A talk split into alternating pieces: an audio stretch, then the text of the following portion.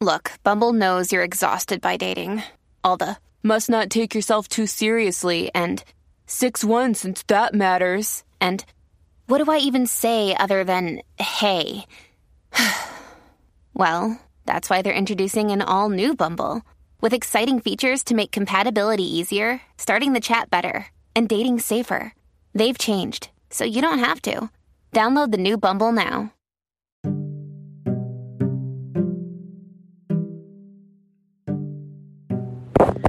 Guys, welcome back to the podcast. If you're new here, welcome to the podcast for the very first time. Let me just tell you if you're in any kind of danger of um, violence of any kind, please hang up, dial 911, do not listen to the podcast.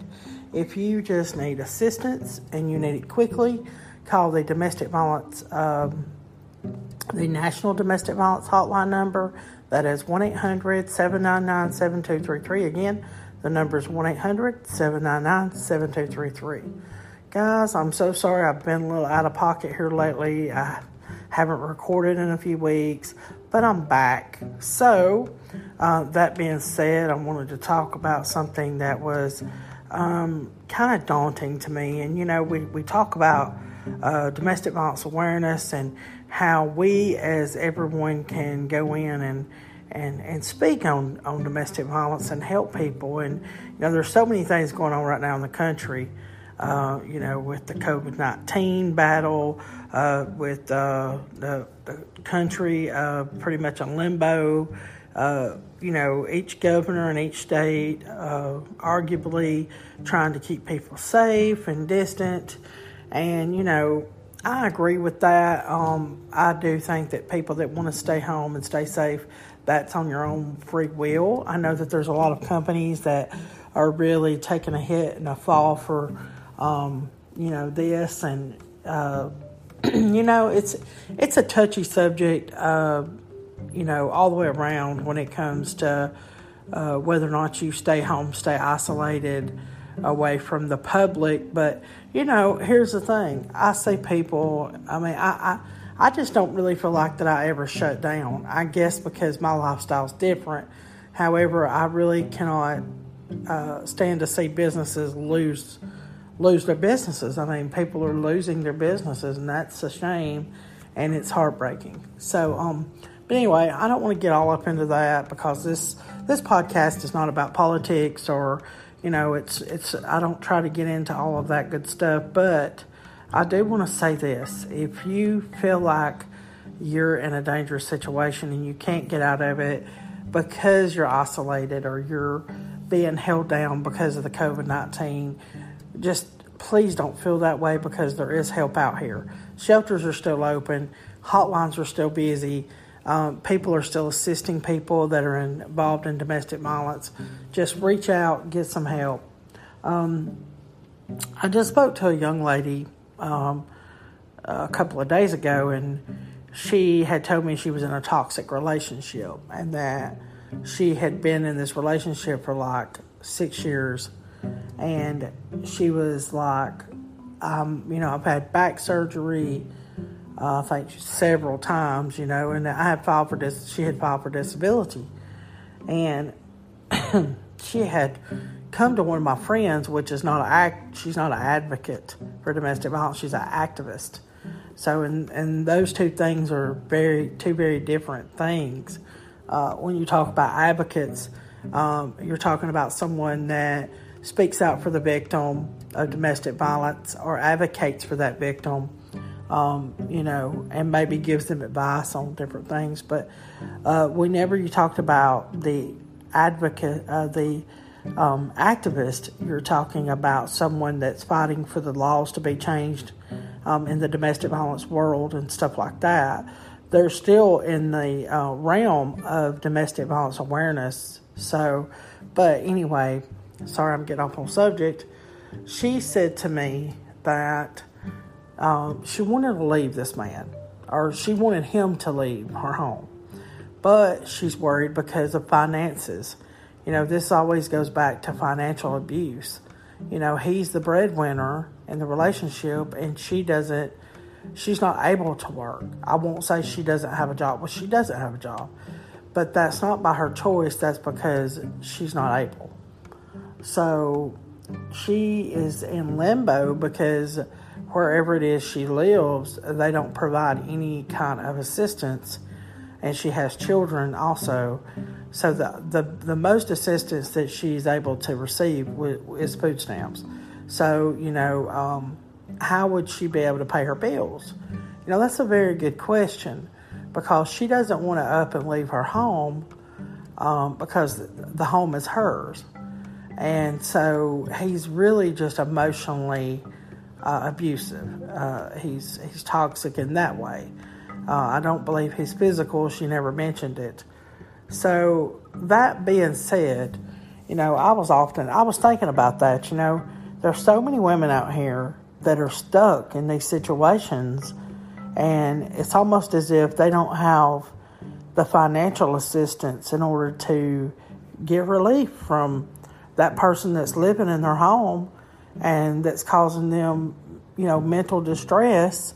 And if they have children, I'm pretty sure their children are having to, to you know, be involved in this as well. And I asked her, I said, "Do you have any family or support system?" And her answer was, "No, I don't."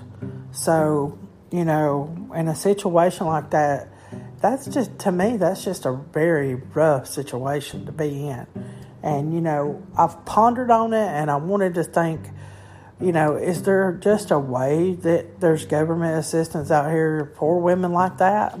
And maybe we should look and examine, you know, examine that. You know, go back into that and examine that for the activists out here.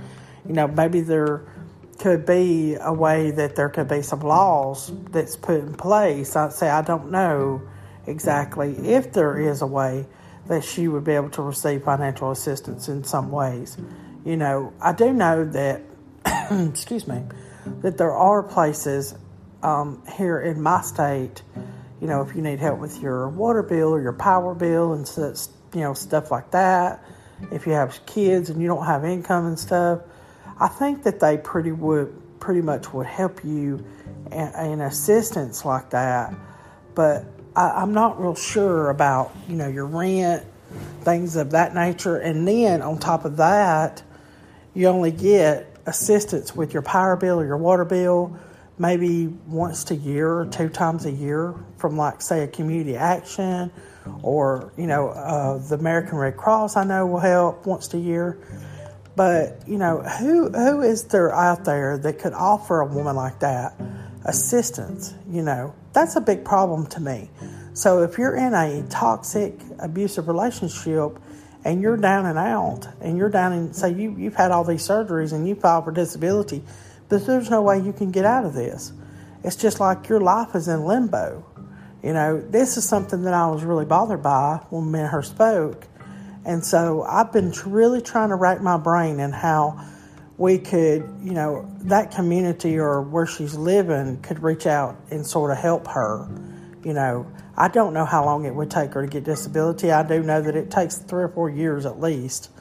And now that all of this COVID 19 stuff's happened, you know, there's no telling with uh, Social Security and how long it would actually take. But, um, you know, that was just a subject that I wanted to talk about tonight.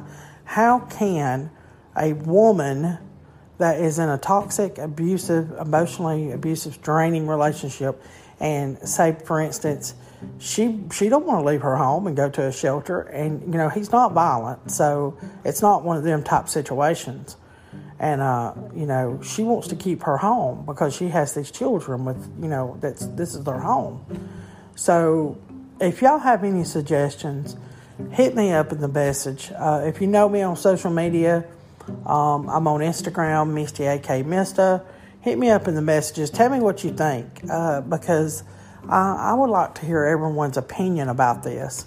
Uh, what is your opinion? Do you have an opinion? Would you like to share one? but uh, sorry, guys, I've been a little bit um, distant from the podcast. I'm not going anywhere. I'm going to be riding this thing out with y'all, and I'm going to be talking to you every so often. And uh, I'm going to start trying to pick the podcast back up and do some more recordings. I've just been a little bit under the weather and you know, I mean, not too awfully bad, but you know how, how times go, you know. So, and especially being isolated, you're just like, ugh, you know. So I've been doing a lot of baking, a lot of making some pies. So, but if you need any assistance or any help, guys, um, please do not hesitate to follow me on social media. I do answer my messages, and um, I would be glad to help anyone that's needing help. And if you want to create a free account through Anchor, just so you can send me a message if you don't feel comfortable going through social media, do so, and then we can connect in that way. But, anyways, guys, I just wanted to come on here, do a quick pod, and uh, let you guys go. And um, I love you very much, and thank you guys for the support and all the love. It means so much to me um, throughout this whole year. Um, I know I have some pretty awesome uh, followers and a lot of people that listen to the podcast, and I really do appreciate it. And, um, you know, y'all just stay blessed, stay safe, know your worth, know that you're beautiful, and that you can get through anything if you just put your mind to it and, uh, you know, just take care of yourself. But um, uh, I'm signing off, guys, and I will talk to you guys later on the next podcast. Bye, everybody.